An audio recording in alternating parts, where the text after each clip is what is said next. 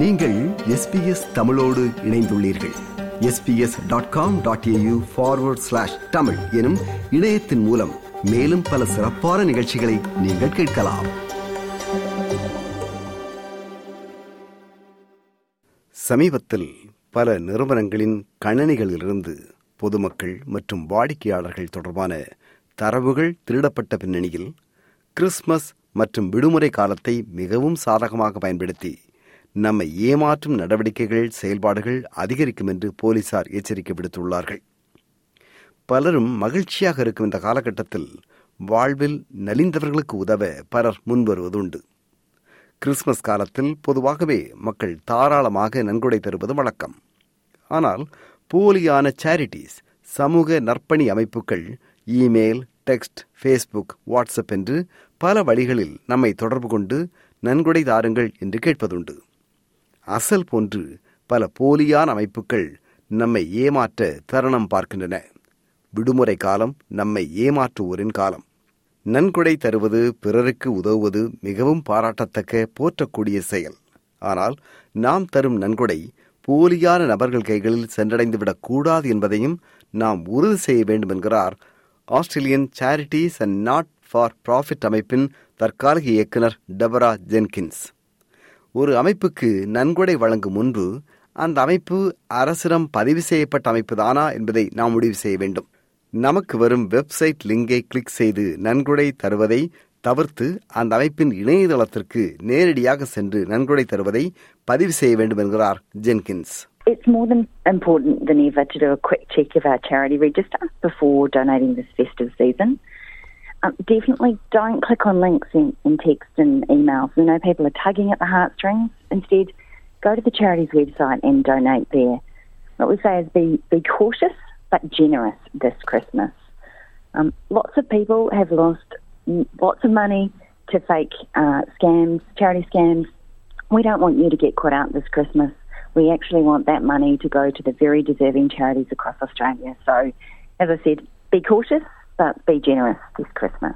அவசரப்பட்டு நன்கொடை தராமல் ஆற அமர யோசித்து சரியான அமைப்புக்கு நன்கொடை தாருங்கள் போலியான நபர்களிடம் நன்கொடை தராதீர்கள் என்கிறார் Jenkins The, the Australian Competition and Consumer Commission does warn that millions of Australians are vulnerable, and there have been um, a spate of large scale both data breaches but also just um, scams are prevalent, particularly when people are busy, tired, exhausted. Um, so we do know that uh, it is a risk we need to all be looking out for. உங்களை பற்றிய தனிப்பட்ட தகவல்களை தரவுகளை மிக எளிதாக தர வேண்டாம் என்கிறார் ஆஸ்திரேலியன் பெடரல் போலீஸின் சைபர் கிரைம் ஆபரேஷன்ஸ் அதிகாரி Chris Goldsmith Um, people do need to be more vigilant around this time, particularly with the, with the online shopping, um, which is a really popular way now for people to, to um, buy their Christmas gifts and things like that. So, in terms of what people need to be aware of and, and what they need to be conscious of, um, people need to be really conscious about providing their personal information um, to anyone you don't know, especially if it's um, on the back of an email or a text message that you've received. Um, you need to be really, really careful and verify who you're dealing with online before you provide personal information. If you have any doubt on who you're dealing with, you should hang up and contact them through a trusted mechanism.